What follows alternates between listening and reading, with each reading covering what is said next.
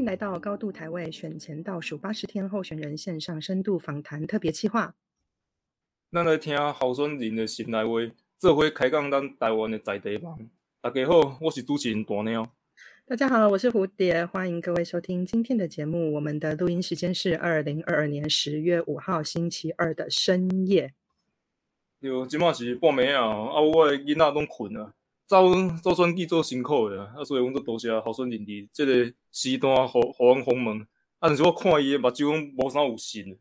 哎，没有啦，你怎么这样说？他搞不好在扮演他的正职工作啊。啊，伊即马工课啥物物件？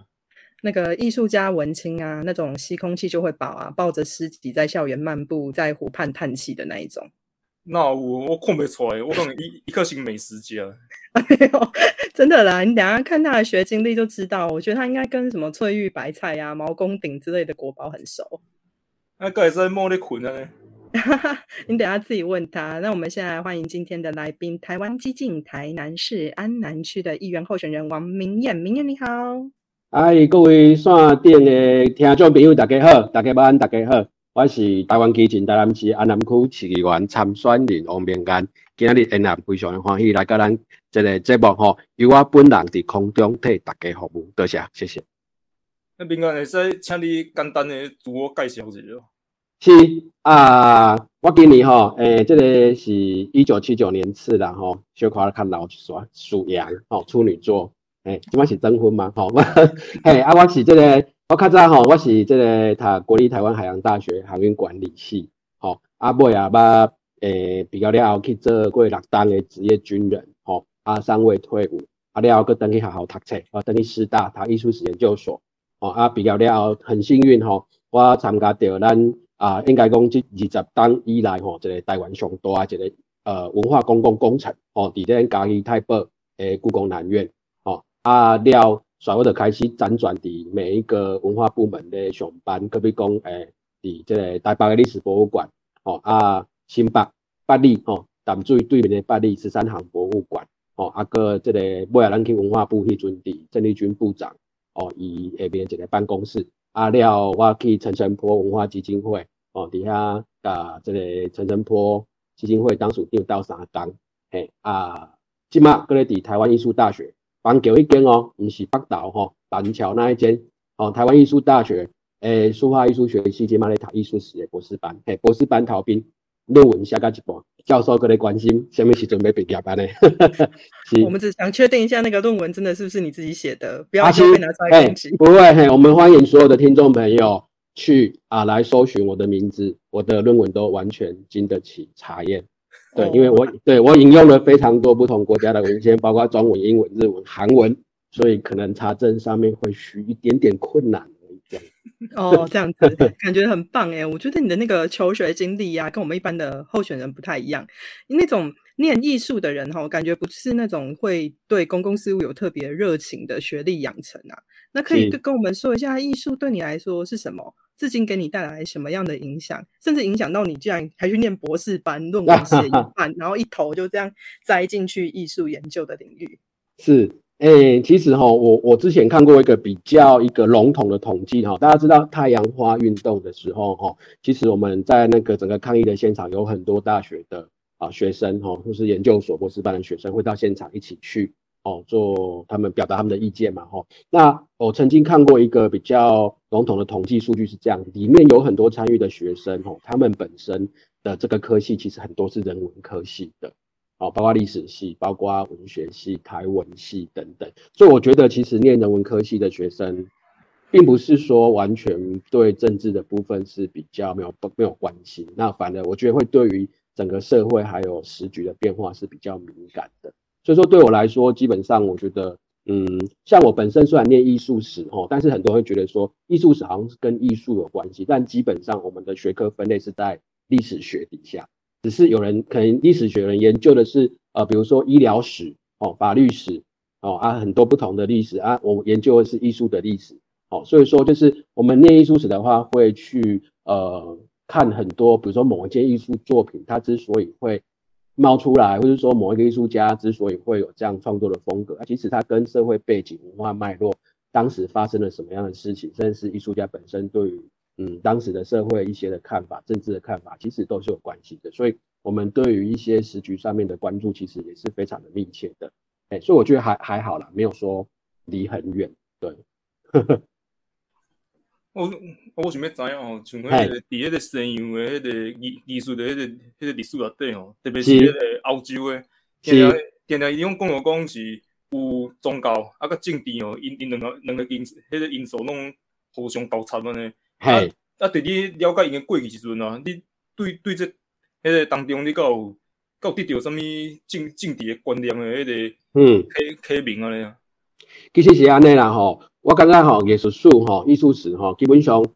东洋吼，应该说亚洲跟西洋的其实无啥共款吼。其实西洋艺术史吼，基本上咱看的是，可比讲以绘画来讲吼，因为从过去到现在吼，有四种题材哦，的确在文艺复兴以前吼是比较受到关注，甚至是说在这个工业革命以前是比较受到关注。最最他们觉得最棒的绘画的题材就是宗教画。哦，因为咱知影讲咱欧欧洲吼很多其中主要拢是咱天主教的国家嘛，所以讲教堂内底主要遮装饰的是宗教的绘画是对来讲是上好。所以你看文艺复兴一寡较出名啊，即个艺术家吼，达文西啦吼，你看基罗拉斐尔，其实因有名的创作很多啦，大部分拢是迄种宗教绘画。第二个就是历史神话，哦，历史神话，所以因较早因咧画的题材可能是希腊神话啦、罗马神话啦。等等，还是讲北欧的神话吼，你若讲脱离西欧诶这个地区来看，其他比如说北欧、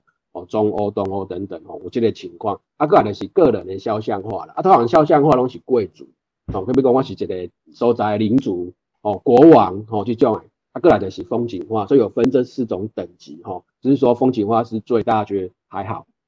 宗教画是这个比较高级的，哦，啊，所以说基本上艺术这个东西就是。很多时候是为宗教跟政治来服务的，这个西洋的状况。那亚洲哈，如果说以中国这代表来讲，其实艺术跟政治是完全的契合，因为哈，咱知影哈，真济这个画家的创作者基本上都是做官的啦。他在中国，因为较早的画图或者文人画家拢做官，所以拢是政治圈里面的人。好，啊，另外就是讲一个上重要的赞助者，因为就是这个宫廷内底起做一个画家嘛。啊，这个画家内底什么人？发薪水给伊皇帝，啊，所以皇帝叫你画画，啊，基本上就爱符合伊的需求嘛。今天业主委托东西给你，啊，我们要符合业主的需求，所以皇帝是这宫廷画家的业主，啊，所以就爱为皇帝介意的这作品。啊，对嘛是歌功颂德啊，讲啊，这皇帝美拜今后君权神授，很好哦，天天之骄子啊呢。所以讲政治跟艺术定定有多者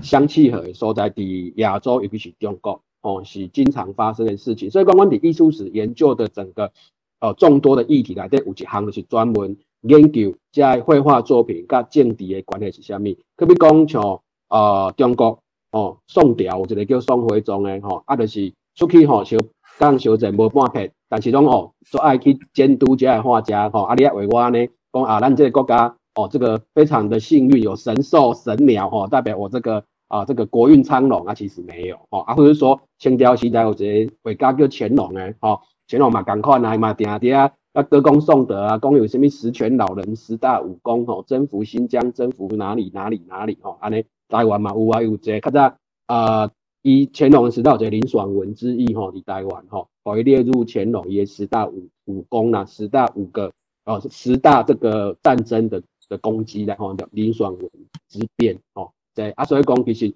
政治跟艺术，其实我们在过去学术研究里面，其实是一个很热门的话题，到现在还是一样。那我们里面就会有很多启蒙，比如说呃这个哦，我们现在在做政治工作的人，比如说政客，其实他在操作一些啊风向，或者是说在搭一些议题上，其实是很有艺术手法的。哦，过去的时代也是这样子啊。过去我们早上讲比起来咧，较早雍正有无？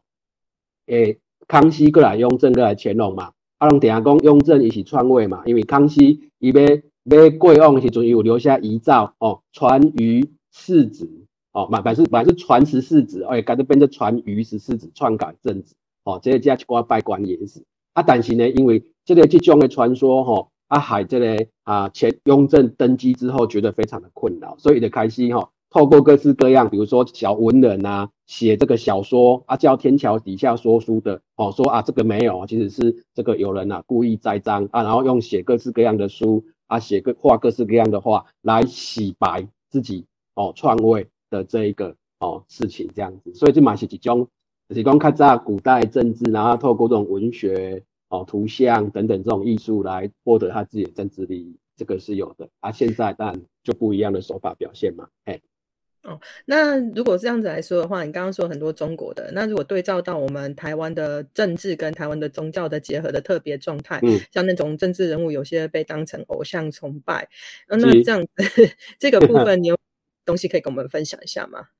宗教跟宗教跟政治结合哈，结合哈，基本上我就会分几个面向来看。第一个，因为都要嘛去招迄个公庙哈，因为九月九号是中大元岁，哦，咱这个太主良哦。这个圣诞千秋千千秋，万寿无疆万万寿，吼，所以讲伊这个有请人客，吼，这个特别有定价啊，所以讲这啊，但是这个我拄啊去迄个迄场呢，因这间宫的主委、主任委员啊、主任委员，吼，伊今年就是伫我的选区要选举，要选市议员，吼，所以他也不避讳的在那个现场就说啊，请大家啊几月几号，吼啊一定爱支持虾米人啊咧，所以讲在台湾政治跟宗教的结合。其中一个面向就是公庙的系统，常常其实会深深入到地方政治里面去做一些影响，或是截取相关的利益，这是一个。第二个面向就是说，我们看到很多政治人物真的被当成像偶像一样的来崇拜哦，反正只要他讲的话都是对的，不无需思考哦，无需思辨哦，无需再求证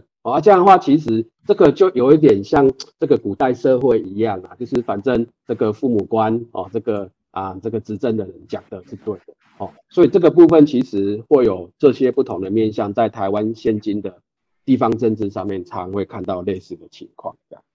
嗯。啊，我想问一下，我看我看闽南哦，你有伫迄个公部门、公公部门捌服务过哦？啊，伊迄个伊迄个迄个运作的方式了，甲甲你进前入去进前迄个啥，迄个想法甲我讲差不多济，啊，像迄个啥一个。方案啊，总要要要推上哦，推上要顺利，啊，到有什物美感？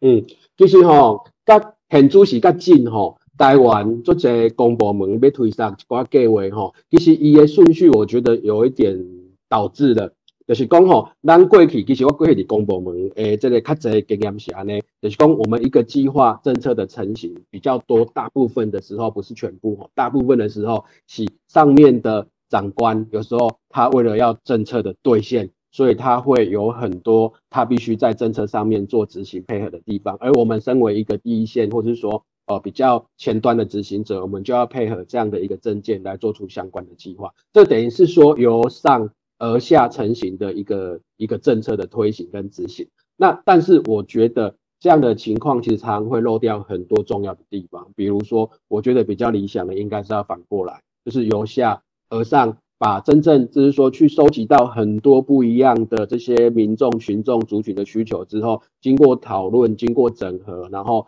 从变成一个比较啊大家能够理解、可以接受、可行度高，然后有这个相关的啊效果的一个政策来推行。哦，所以这是我在长期在公布里面常看到的情况。那另外一个就是说，我们知道现在每隔两年就会有一次选举，哈，因为一次是地方选举，一次是中央层级的选举，所以大家在哦选举的时候，不管是不同的政党、不同的位置的这些公职的参选者，他会提出很多的政策。那为了要让下一次的选举能够完整的哦，能够让他顺利的过关，所以这些政见要被落实，所以变成说，当他执政的时候，他必须某种程度上他。所提出来的政策跟推行的政策，一定要让民众有感。所以以前在公部门说“有感”这两个字，其实困扰我们很多。因为有时候民众有感，那有时候他的其实得到的这个好处跟帮助只是短暂，长远来看其实并不见得。那有感往往讲的更直白一点，就是有票哦。所以要有票的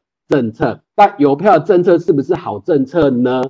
这个可以再思考，并不是说邮票的政策就是不好的政策，只是说政策在成型的过程当中，是不是可以用个更严谨、更宽阔，然后一个由下而上的一个政策的成型来做。比如说，我那时候过去啊，我在郑丽君部长，他在当这个文化部长，说我们进入他们主他组建的一个叫重建台湾艺术史的一个计划的办公室，那我就到里面去啊，这个协助工作。那我们在做整个重新再回顾过去台湾从日治时期到战后这些艺术家台湾本土的作品。那其实我们其实呃在这政府接手来做之前，民间团体有各式各样的这个努力。那我们要做不是说今天哦由上而下的一个政策来邀请，或是说呃规定，或者是说请这些民间团体一起来配合，没有。我们其实我是采取的是说我一个一个去访谈，一个一个做团团队的焦点的访谈，然后亲自去拜访这些啊前辈艺术家他的后人，就是说他们实际上需求是什么，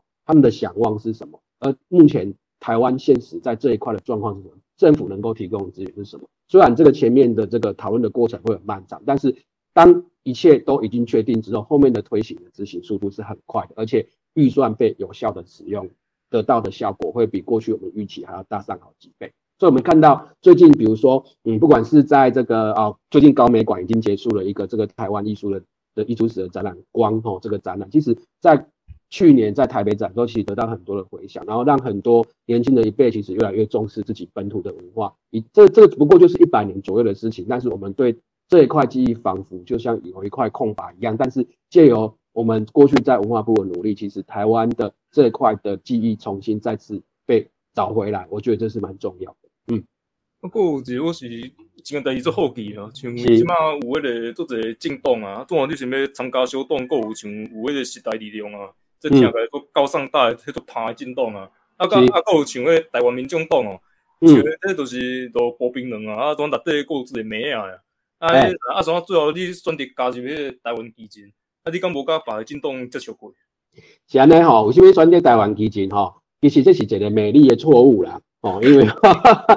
因为吼过去吼，咱是安尼啦，过去嘛无算算公平，过去是安尼就是讲，因为吼我就。是讲咱过去成长的过程内底，吼，咱台湾传统的社会，以及咱处理的即个北部拢较传统，吼，其实较就是说有什么样对人家不满的，我们都不会挂在嘴边，都不会讲，哦，大家都是朗朗喝安尼吼。所以说，即便我们对于这个啊，就是现实的政治环境再不满，我们其实也觉得说啊，就这样子吧，哦。然后对于政治，我们有时候虽然关心，但我们不会跳下去，吼。但是呢，在二零二零年的政党票。投票的前大概几个月的时间，哦，那时候我还不认识台湾激进，哦，但是我一个好朋友现在在成大建筑系当副教授的，哦的一个黄教授，哦，然后他就因为我们过去之前就是在这个学术上很多交流，他就突然间传了一个影片跟我说，哎，明眼拜托了，二控二控建东票支持台湾基金，安呢，我讲哦好，安我看这个，哦看，然后就看到党主席陈义奇，哦，看起来很像路人的一个党主席。哦，然后呢，就一直在讲哦，我们激进是怎么样，还讲基金的力量啊，我想讲，哎，对呢，哎，这个这个人吼，这个洞吼，讲的物件好像跟我过去思考的非常的接近啊，但是我真的没听过什么叫台湾激进这样子，所以我才开始在那个时候，我们就发挥做学术的这个精神，开始去了解台湾激进这样，所以我就觉得这个以我们本身。本来就比较本土的一个一个家庭哈，一个一个一个成长的背景，我们不会去选择国民党啊，但是呢，我们也不会去选择时代力量哈，因为后来发现，等到二零二零年的时候，其实时代力量已经有很多问题产生了，这个也不是我的选项啊。民众党的话，本身我本来就不喜欢柯文哲，所以我也不会去选民众党，所以我就觉得，哎，这个删完之后，剩下台湾激进，然后了解他理念之后，觉得台湾激进这个高啊，哎哈，认同他的理念。所以我才选择啊，从自工开始啊，就那时候这个一起不是刚这个二零二一年政党票刚投完之后，他们不是常那边开直播，那他就会说啊，欢迎这吼，咱对这台湾吼，那有关心的，想要这回来拍片诶少年人吼，你私讯给我安尼，我讲啊好啊，哎好兄好，安尼也使哦啊，结果我就某一年过年我就回回高雄了，我就私讯给他，想说试试看乱讲打的，不知他讲真的假的。结果他进来马上回我，就说：“呵，安娜九来零咖啡，我呵，安娜零咖啡。”哎，然后就开始，然后他就又再次的跟我讲基金的理念。然后呢，我就跟他说：“好，因为我现在大部分在工作关系停留台北时间比较长，那如果你台北这边需要帮忙，我就来担任职工。哦，所以我就从担任职工开始，就一路，反正就是基金这边需要人，我们就需要人；啊，需要时间，我们就给时间。好，除了没办法给钱啊之外，其他其实都 OK。哎，就这样一路一路跟着基金，从二零二零年。投票完结束之后就一路到现在这样子，嘿，所以说其实就这样的一个美丽的错误，哎，要如果不是我那个那个成大的朋友传了这支影片给我，不然我可能到现在还不是很认识基金这样子，嘿，哦大概是这样的一个历程，对啊，真的是耶感谢你那个朋友，然后你就被主席约去、去喝咖啡，主席真的很喜欢约人家喝咖啡，真的啊，可咖啡不是很好喝就是了，我比较啊喜欢喝喝冰滴，但那一天冰滴卖完了。哦，这样子。那 所以其实你在加入激进，其实是算是比较晚期，是你就像你很晚是对二零二零年哦，然后就被主席骗来选举这样子。是误上贼船，所以你是加入激进以后才开始参与社会运动吗？因为就像你说，你刚刚说的哈，我们这种我们这样子成长背景长大的小孩，常常就是我们有不满，我们就抗行来啊那吼。那对啊你在参加这些社会运动以后，那有没有对你的人生带来什么样的启发和改变？例如说，我现在比较敢讲话了啊，不满我就嗯说出来之类的。真的。过去哈，因为家庭的背景的关系，再来就是说，因为我长期在公部门哈，比如说我过去担任了这个呃快六年的职业军人，其实军队国家化是现在就是一个非常呃在我普通不过的概念，所以我们只要穿上这个军服，基本上就不方便哦，就是有参与或是评论哦什么样的这样的事情。好，那再来就是说，接下来哦，我也在几个公部门待过，那公部门基本上也要行政中立，所以大家在工作的期间也不会谈论这样的问题，顶多就是私底下这样的关系。所以的确就是说，加入激进之前，参与社会运动这件事情，都只是在网络跟键盘上哦，没有实质的运动。那有时候可能也必须啊、顾及到，就是比如说我我的工作身份的关系，可能有人知道我是在哪里哪个单位上班，那我在这个网络上发表这样什么样的言论，可能也会带给单位带来困扰，所以我可能有时候在言论上也没有特别的去去发表或去发声。但是后来就是我我加入台湾基金之后，哎，就发现哎好像有什么样的这个呃紧箍咒被释放了哦，所以就是我马上就投入到这个发函的行动，然后就去街上啊，哦，然后就这个啊联署收联署书啊，然后这个台中第二选区那时候在反二八的时候，我们也是就直接工作就请假就下去帮忙的，然后在四个不同不同意公投的时候，我们也是在那时候还在台北嘛，我们在台北街头上班下班时间都在做宣讲。哦，对啊，啊其实是我觉得比较幸运，是我后来我在参选的前一个工作是在陈仁波文化基金会，那我们知道就是这个陈仁波这个画家本身他也是二二八的受难者，哦，那他的后代成立了这样的基金会，现在的董事长是他的大孙子，哦，大概七十多岁的老董事长了，嘿，那他也是我们鼓励，就是说，哎，年轻的一辈其实不要停留在网络跟键盘上来关心台湾，付诸行动这样子，所以我这次的参选也确实也得到这个董事长的鼓励啊，对，所以我才这个毅然决然的把这个时间空出来，哦，在这一年的时间，我们就投入到这个啊、地方的选举里面这样子，对，迄民间拄你讲你进前伫台北食食头路嘛，啊，你拢是伫安南区大汉的囡仔，啊，迄嘿迄个所在较早甲即马有啥物啥物无相像的所在，啊，你对对你对个所在，敢有希望讲伊啥物啥物位会使会使变较好诶，啊，你啊你想要安怎做？啊，就是请你简单介绍一下你的选区。是，即这个问题吼，甲迄我拄啊亲日来转来，毋是转来亲来安南区选举阵吼，做者选民咧问，头前阮讲，诶、啊少年家啊，啊你你徛倒位吼，住倒位吼，啊你你你是咱遮个人嘛？其实吼，毋是呢，其实吼，要讲我是倒位人，其实有点复杂。我拢讲我是台湾人，為什物安尼讲呢？因为我是安尼吼，我伫國中吼，国小國中進的時陣攏是住伫中華，我中華出世的中華的囡仔吼，啊了我。诶高中嘅時陣去读台中二中，吼、所以讲我伫台中住三年，結果大学去嘉南，所以嘉南住四年。啊了这边，吼、啊，啊，佮退伍了后，吼、就是我因为我這邊陣其实做做者單位，家人、台北、台中、台南，我拢其实拢伫单位拢待过至少一年到两年以上，吼、啊，再來就是说，我的工作有很多在台北，包括我在，呃，这个进入到故宫南院的时候，在嘉义太保，所以说，我也不知道。我该怎么跟大家讲我是哪里的？而且我们家哦，从我在我念大学的时候，對彰化幫去隔雄啊，所以我迄陣大学的時陣，大學以后过年过节过年我攏是等于隔雄。所以讲其实我是算台湾人，但是我都无住过安南区，哦，但是你讲安南区较早甲即卖有啥无共？其实呢，上大一点就是安南区的人比较早，即卖比较早较好个啊。白话来讲是安尼，为什么？因为吼，咱知影吼，这个啊南科开始伫台南吼落地生根了后，吼，所以带动周边哦，因为做者这个高薪的职位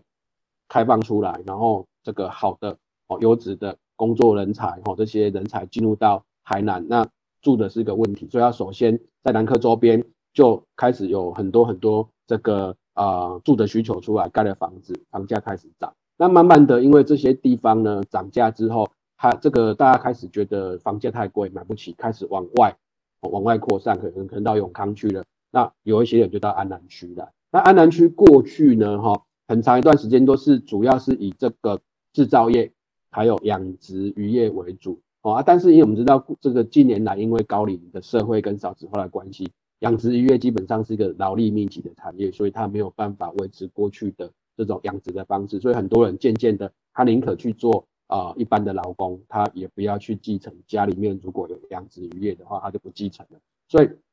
很多渔温的地是空着的，但是因为这个住的需求开始进来了，安南区开始有很多建商来买土地，准备要盖房子，所以很多人在很短短时间里面就开始有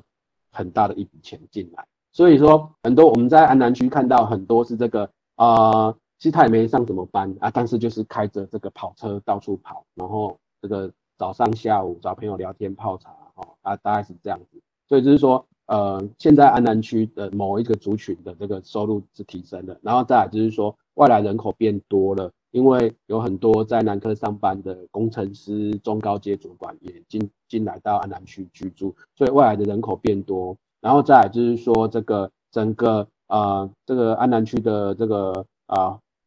这个年龄的人口也跟以往不一样。过去安南区是一个人口外移的地方，然后年年龄其实逐渐在拉高。但最近这几年，安南区是跟全台南市不一样的。它全台南市有这个将近呃连续六年是这个出生率远低于死亡率，可是安南区这个情况完全没有。我们的老年人口六十五岁的人口比例只有百分之十二，其实是很低的。然后有很多的年轻的的人一直进来，嗯，所以就是过去我觉得从过去到现在安南区。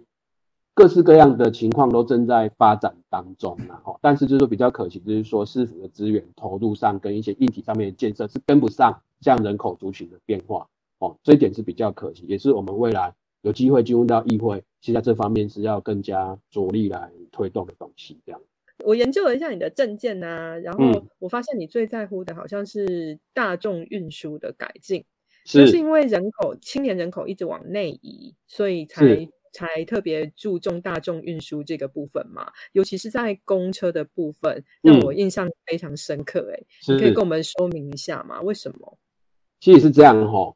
这个交通这件事情哈，我觉得不只是安南区，是全台南市的一个非常大的问题。如果说大家有机会到台南玩，你会选择开车呢，还是你选择坐高铁玩之后搭个这个台铁进台南市，然后你想要？这个搭公车在台南市区里面玩，我想应该很多人都想要选择自己开车比较多。为什么？因为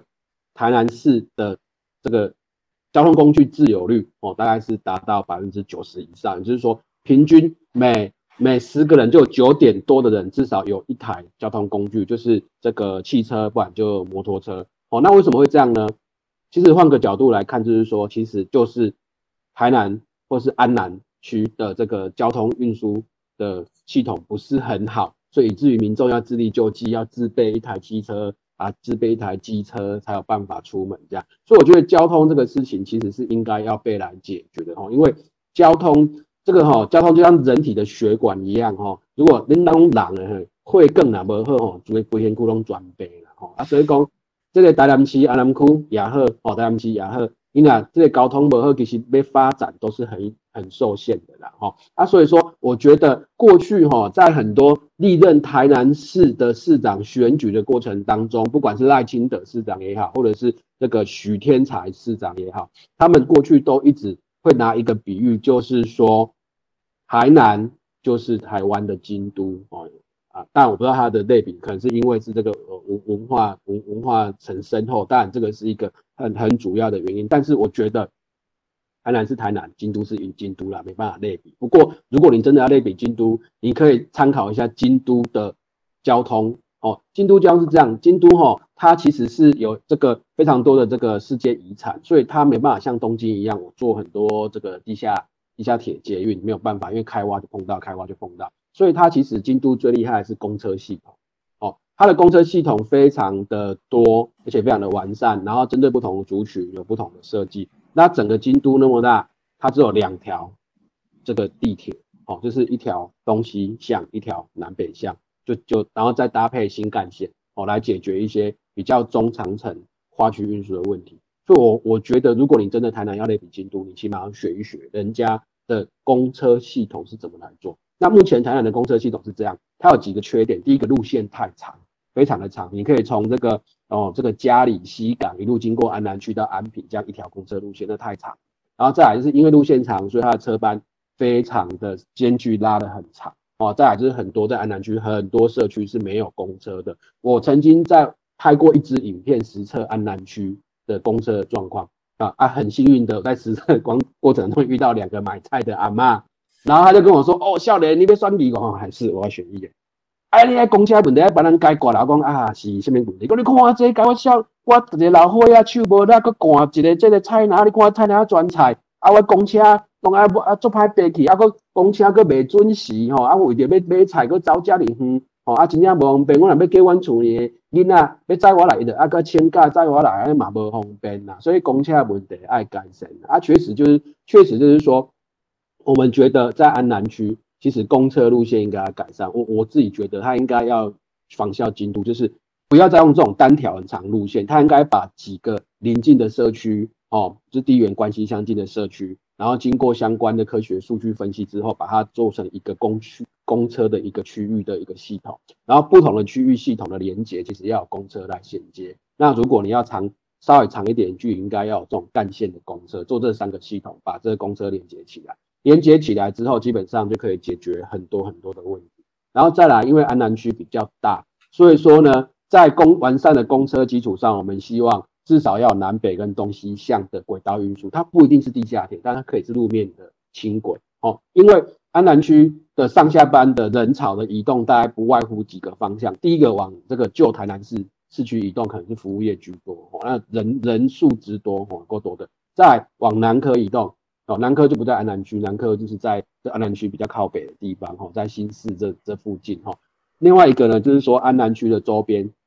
其实也有中小型的工业区，哈，那个上下班的车潮也很多。所以说大概这几个方向，所以如果说这些，哈，可能要跨到市区，跨到南科，这些其实因为安南区，哈，它有一百零七平方公里，如果你在完善的公车系统上面再搭配这样子的一个轨道运输，基本上可以有效解决上下班车潮问题。那另外一个我要讲的就是说，在有完善的公车系统，在有这个轨道运输的情况之下，如果啦能够搭配一个好的，而且那个点站点数是够多的共享单车，解决你家到公车站牌之间这样的一个哦的问这个移动问题的话，我觉得其实是比较完善。因为安南区哈，它很它很大，那人口的密集度没有像台南旧市区那么的多，所以说呢，它其实基本上上下。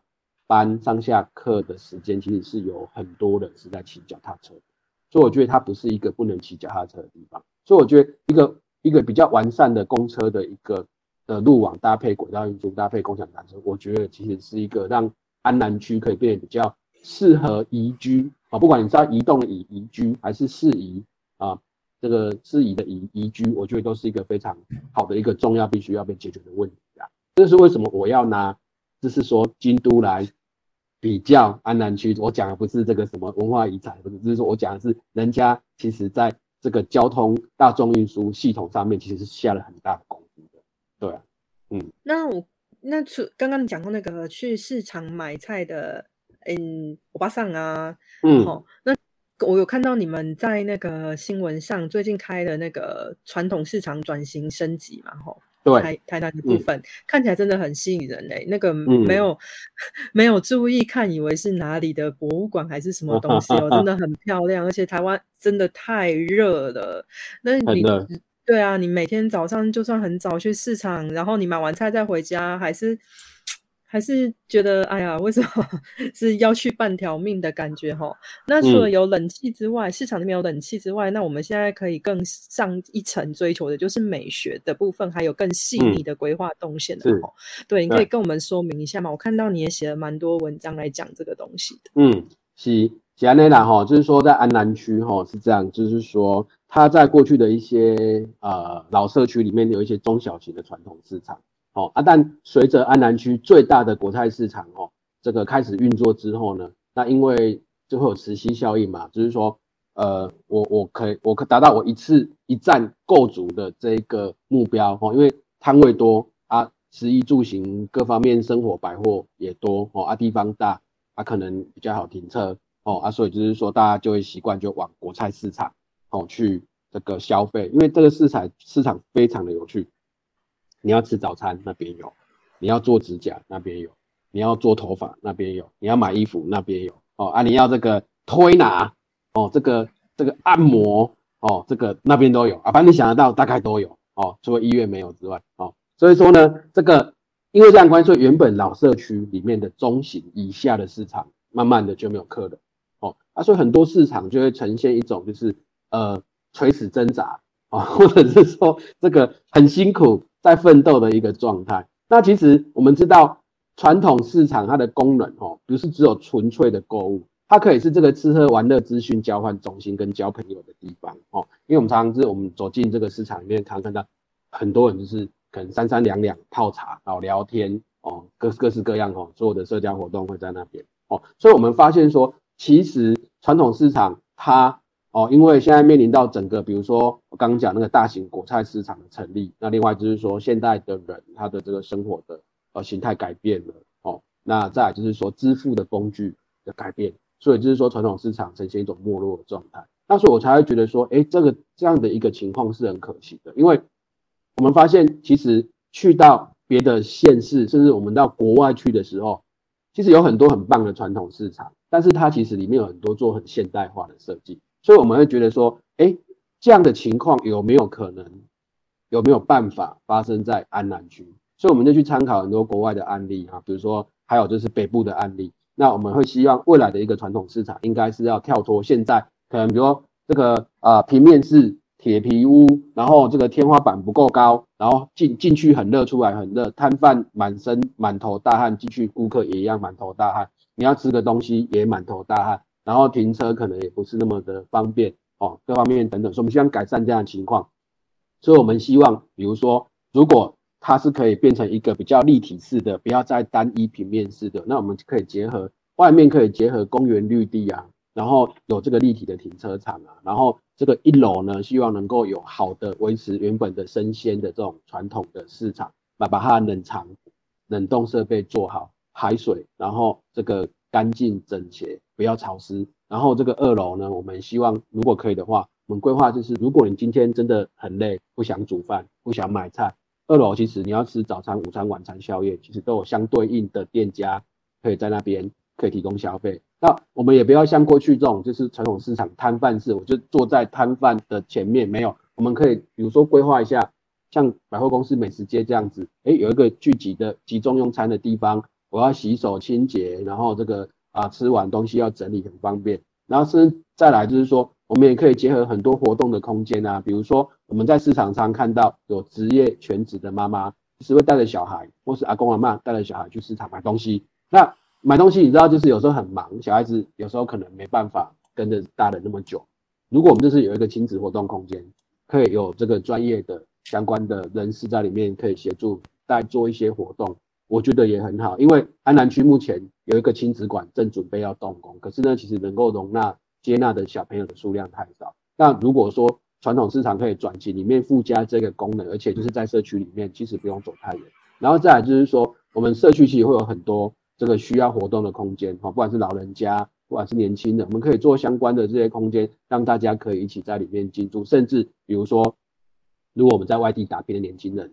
觉得想要回家乡创业。他可能是非常厉害的日本料理师傅，可能是很厉害的咖啡师，可能是很厉害的蛋糕的这个高手。那做甜点的这些高手，那我可以回来家乡这样的一个传统市场里面，就有办法提供相关的这样的空间给他们做创业，搭配市府的一些青创的计划、青年创业的计划，我觉得这个是很棒的。那另外这样的一个盖这样的硬体的市场，当然比较相对容易一点，但是怎么样长期经营也是个需要在思考的地方。比如说有这样子的一个啊硬体设施之后，我们可以举办相关的，比如说这个什么样的市集啊，定期的市集。啊，跳蚤市场等等或相关的艺文活动，我们有一些空间。其实，在安南区，因为随着人口的结构开始变得比较不一样之后，在这方面的一些文化艺术上面精神的需求，其实也逐逐步在增加。所以我觉得这种东西就是它的地点就在社区里面，我可能走个两步三步就到了。哦，我早上诶这有适合活动的地方，下午我也有，哦，我可能去喝个咖啡，吃个下午茶，晚上。我可能吃个饭，再晚一点我可能宵夜。安南区是没有夜生活的，它的夜生活只有夜市而已哦。那大概九点以前就会收掉了。但是其实很多年轻人没有那么早睡，所以说有很多这样这样的需求，把它我们把它放在一个已经传已经转型升级的传统市场里面，其实它是有机会可以重新再到，而且透过传统市场的再生，可以带动老旧社区的再活化。不管你今天是要搭配整个市场改建，我周边是不是有可能做都跟？周边有可能做老屋改建，那这样一一个区块一个区块几个社区一个一个开始做的时候，其实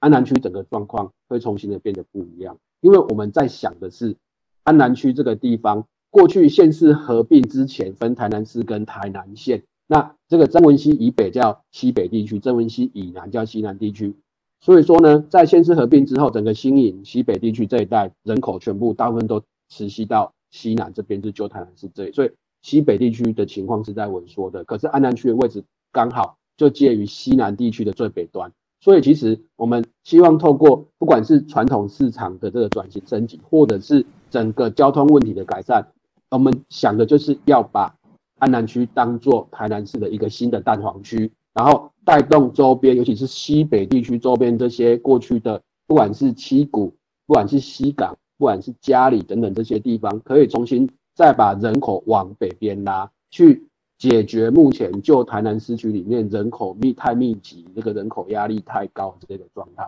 所以其实我们有这样的一个城市治理愿景在，而不是只有单纯的就是呃头痛医头，脚痛医脚。我觉得这样其实很很可惜啊。嗯，啊，迄个为什么问者最？哎，像你头头前有讲啊，迄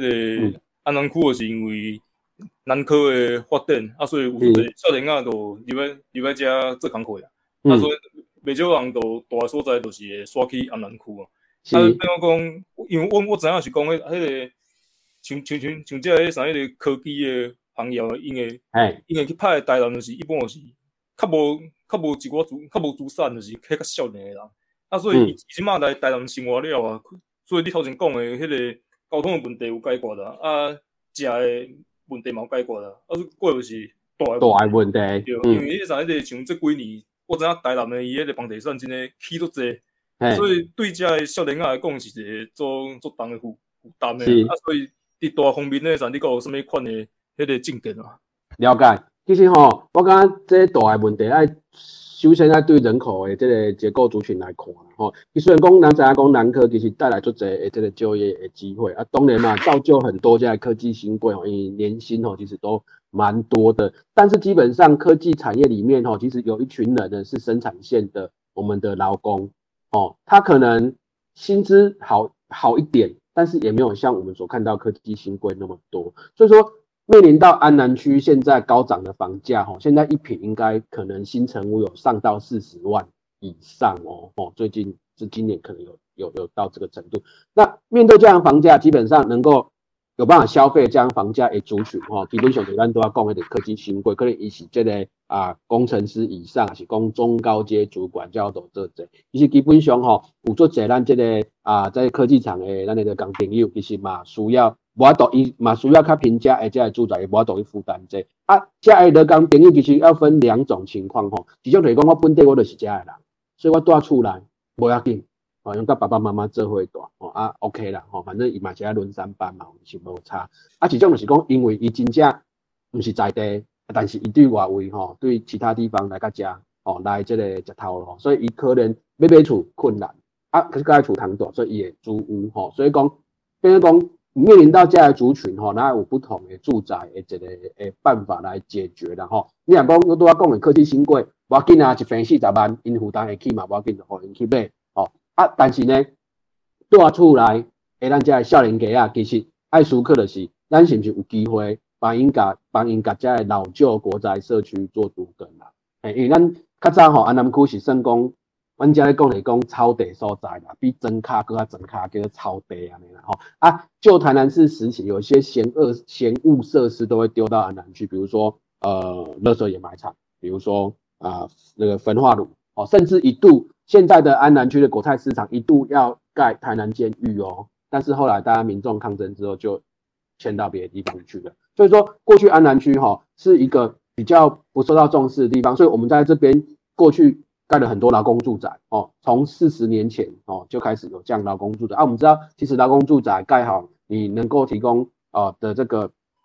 住宅数虽然增加，但是同样考虑到劳工本身经济负担的能力不是那么的好，所以它基本上就是说它会比较低价。但是低价我们知道一分钱一分货，低价情况之下就有可能在这个品质上会有一些落差。所以四十年了之后，到了现在，这些都是非常老旧的国宅社区哈，这个老龄。这个人口高龄化啊，人口外移哦，啊，剩下就是真的老人家，或者是说他舍不得离开故乡的人。那面对这样的一个住宅的品质跟环社区环境，我们其实需要的是把这个地方做都市更新，然后把做它做老屋改建哦。不然你看很多老人家他住五楼，然后拿去市场买个菜，然后要没有电梯哦，提提提提上去五楼，想说要这个拿钥匙开门，说突然发现嗨呀。外设洗肯定要开奥多拜饼店哦，好，再下去一次 啊，再上来一次哦，这很辛苦啊。再来老旧国外社社区来这吼，有很严重的问题，就是说巷道狭窄，所以两边停汽车之后，两台车要会车没有办法。万一哈，万一啊，讲个万一，因为那些是老旧的这些社区，它的线路哦是比较老旧的。我们知道现在新的这些电器家电用电量是好比较大的哦。如果今天发生一个类似大火的话，大型消防车进不来，拉水线拉不进来，所以它其实是有很危险的问题。所以像这样的社区在安南区有的，所以面对这种情况，我们需要推动市府来做这方面的更新。那身为民意代表，有义务要成为市府跟民众之间沟通平台跟桥梁。另外一个我讲就是说，他是外地，但是他来这边工作的一些我们科技业的劳工朋友，社宅就很重要。比如说我们强调租金。哦，要优先给年轻人，特别如果你有小朋友的家庭更优先。那这个租金的这个价格不能超过你个人或者说你家庭的收入的三分之一哦，不然这样的话负担太大。因为我们的社宅很多其实都是公有地，所以说公有地基本上是比较没有成本的哈。它不是说我去买一块什么私人的地，或我去征收什么地，没有，都是公有地来做社宅。目前的情况比较是比较多是这样，所以你不应该把土地成本放进。这个社宅租金里面，这样就有效降低整个租金的门槛，然后让年轻的朋友啊，年轻的育儿家庭可以优先来承租。哦，我们希望在解决不同族群上面，在居住上有这样的一个啊提出的这些看法。除了你刚刚说的这些之外啊，我发现你还有一个印象让人反差很大的地方，是 就是你读艺术，可是你却国军 online 整整六年哦，六年，对啊。一般人可能会担心的是说，你是不是 online 之后在 offline 哦，那个思考会变得比较僵硬，没有办法变化，然后甚至被洗掉之类的这样子。你没有这样子的问题吗？没有呢，完全没有。就我会当职业军人是这样哦，就是说我大学毕业那一年刚好遇到这个金融危机哦。那我毕业的时候是二零零一年大学毕业哦啊，因为我妈妈。我妈妈是这个，我因为我是单亲单亲家庭，然后要又是阿公阿妈带大，又妈妈一个人要养两个小孩，一天要做三份工作，哈，就是这个那时候还有送报纸的时代，哈，四点就送报纸，送完呢处理小朋友的早餐之后呢。这个八点要去工厂上班，五点下班回来，晚上要做家庭代工哦。我妈妈是这样子把两个小孩养大，包括我自己这样哦。我跟我妹妹两个。那后来就是因为我们后来开销变大，他就去高雄龙总当二十四小时的看护。那你知道龙总有很多老伯伯哦，那他就会觉得说，哎，反正你儿子要去当当兵嘛，那这个这个呃职业军人薪水比较稳定哦，这样子给每天给他说服。啊，我的话我是基本上不想让家里面担心，反正我要当兵，好，我会去当兵哦。所以我去当兵的这个过程当中，基本上呢。就是职业军人哈，所以我我我我我知道，就是部队的文化大概是一个比较僵硬的文化，但是我努力让自己不要在里面变僵硬，所以我是很努力的去维持自己可以跟社会的一些状况做接接线哈，不要脱节太多。那很幸运的是，刚好我的工作哈，我在部队的单位比较有趣然后就是呃，我觉得比较有趣有两个的哈，除了当然是一般的新新兵训练中心的排长连长之外。哦，那我觉得我有两个单位其实比较有趣，第一个叫国军人才招募中心，哦，就是在招募志愿役的。那我觉得这个对我来说，哦，就有点像是一零四银行的人资啦，哈，对，就是说我们在为国军这间公司来找好的人才，我是这样要求自己。但，我有很多的学长学弟，哈，因为这个募兵有业绩压力，那大家无所不用其极，哦，这个偷抢拐骗，哦，就。就会有很多这种这个不太好的情况发生哦。但是我自己是这样，我自己常常把很多上门说我要签志愿役的小朋友，把他请他回去，我觉得他不适合。对，因为我觉得，嗯，就是说我不太希望，就是说我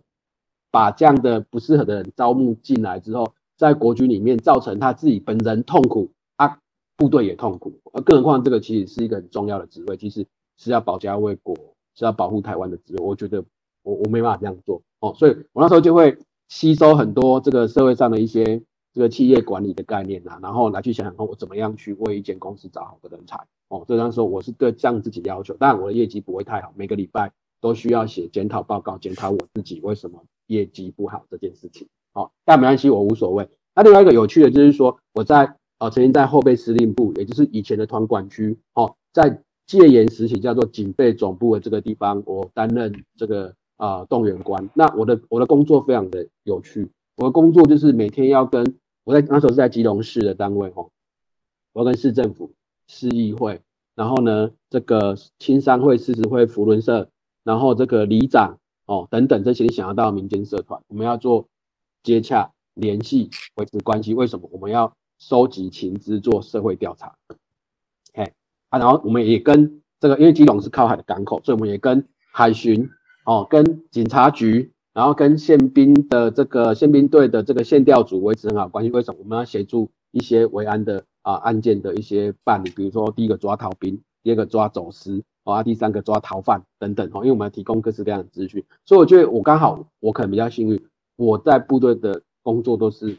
不会脱离社会 太远的东西。哎，那当然我把这个当做是我一个呃过渡性的工作，因为我清楚知道我不会在这边。当到退退休，我不会，我随时随地准备要离开，哎，所以说我那时候就一直在利用课后，利用课这个工作之余，其实在充实自己。我本来其实就对文史有兴趣，只是对，所以后来就是我退伍之后，我就毅然退伍，我就回去重新再回到学校再念书这样子，对啊，有这样的经验呐，哎，所以不会这个很僵硬，哎，比较跟一般军人不太一样。对，我都忽然跟想到讲哦，今麦迄个装兵宏威哦，这个议题。做红的嘛，啊！我像咱遮遮母迄个大多分子拢定去互呛讲，恁遮尔爱台湾独立啊，什么无会加入国？去抢机关，诶，来这边，唔去唔去做志愿役，啊，有啊，系啊，有啊，你讲你讲讲讲即款话，迄够道理啊。系啊，对啊，我想讲，那无做过兵，我不去做兵去做官，你做一单我做六单，我拢有做呢。你甲我呛讲啥物？讲台独青年无要做兵，你才无要做兵，你做兵的时间都比我短，你们是咧呛啥？哎呀，对啊，哎呀，啊，但是全民防卫真的很重要，我觉得了。我们前一阵子台南，我们台南五位候选人，我们去市政府前面哈，我们是开了一个有关这个全民国防哦的这样的一个记者会啦。因为其实我们知道，其实台湾的人民最重要是心房的建立啦。那人类常对于未知的事情会有恐惧，为什么？因为他不知道会发生什么事情，特别是对于战争这件事情，所以我们的心房才那么脆弱。如果说各县市的民防是做的很不错的话，大家知道战争可能发生什么状况，我要去哪里，我要做什么事情，我可能遭遇到什么样的情况，有心理准备的时候，然后又常的练习，非常熟悉，我觉得人民的心防不会脆弱，心防建立起来，基本上我们再加上国防哦，再加上这个啊其他的这个民防，我觉得其实是是其实是台湾不会那么容易的就被别的外来的势力就这样侵略跟占领。嗯啊，讲讲到迄个政治哦，我我想迄个台南啊，迄个国民党杀迄个肖永盖啊，用盖先出来选市长啊，你感觉就无，即讲无算讲国民党向迄个台南的市民宣宣战啊？我讲这些是这个无聊的。啊，国民党的存在本来是侮辱台湾人民的智慧啊，所以这是一个，这是一个我会当料想会到的代志啦。啊，因为可是国民党今年，莫讲今年过去伫台南市，伊嘛无法度杀出真正好的人选啦。哦，不管是过去的高思博，还是讲即卖谢良界，尤其是谢良界，我老实讲啦，咱一地方咧走的时阵，真侪因家己国民党的市员嘛对谢良界，毋是讲介服气啊，对啊，听讲伊做人嘛，无讲介介介迄个吼介真好安尼。啊，所以讲，其实为虾米今年台南，哦，我我跟他下晡时要看迄个 Mister 科学哦，科学先生有这个粉砖嘛，吼有嘛吼，诶。伊个咧问讲啥物？诶，每一个县市的人对这个县市长选举的感觉，这个也故为台南市台南市民表示，台南市今年有选举吗？这这件事情，你不是讲了解啊？伫咱台南市存在感很低啦，因为吼开始伊即届罢免的吼绝对是袂掉。但是，阮是感觉讲，身为台湾基层的一份子，咱有义务爱护所有台湾人民知影讲，其实国民党无伫台湾。会当参与政治的资格，所以阮即届有啥物伊的声势遮尔无好，阮继续搁要甲，讲有一个激进屠龙记伫台南，伫台南，阮要继续要安尼做，阮就是讲，要互即届这两届的得票率降到十趴以下，互伊从此以后国民党毋敢搁伫台南市送任何一个人出来选县市长，嘿，这是阮的一个想法安尼啦，嘿。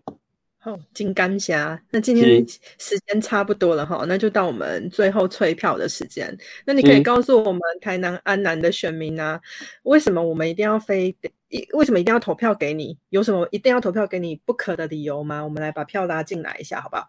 是，好，其实是安尼啦，直接甲咱做安南区的选民来报告吼，咱今年即道咱的选举总共有十四个人要来参选，啊，当然有六个是现任的这个市议员。但是呢，民安啊，本身甲其他诶候选人来讲，其实有真真大上无共诶所在，就是咱所有要参选参选诶人，啊，咱现任诶民意代表，拢是做民意代表出身诶，本身是无行政诶经验，吼，纯粹拢是即个地方诶，咱诶即个政治服务诶即个经验。但是对民安来讲，过去咱有超过十档诶时间，对中央甲地方或者政府公部门诶经验，吼，啊，咱嘛参与过。国家文化政策的制定吼，啊嘛执行过国家大型的公共工程建设，所以讲咱毋是一个讲干那单纯的读册人，是讲单纯的文化人。其实咱有真大的这个大型公共建设的这个经验吼，甚至我看较过去伫民间的企业，包括这个财团法人的经验，都其实拢有啦。所以讲，我是一个知影公部门政府要安怎运作，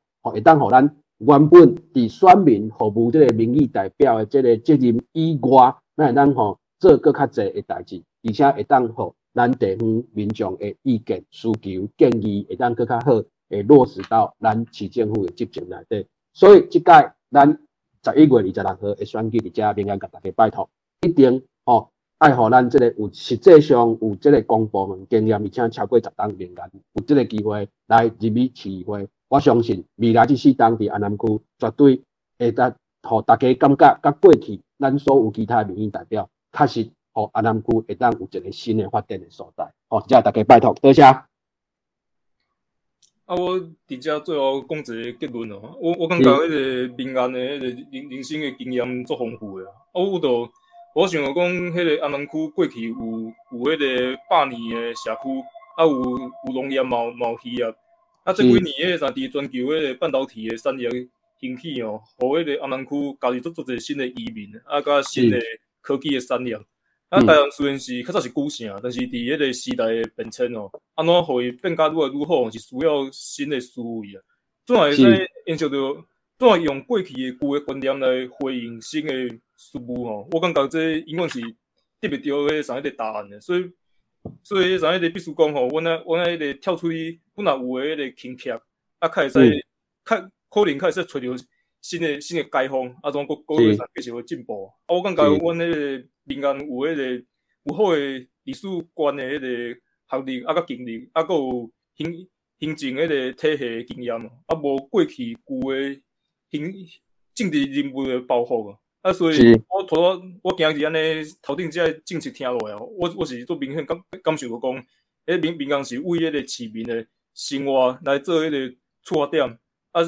企图迄阵想要讲安尼，可能会使互市民迄个迄个生活环境哦，变较愈适合互大呢。所以我希望大家会使多多支持台湾基金，台台南安南区的议员候选人王炳安，安尼谢谢大家。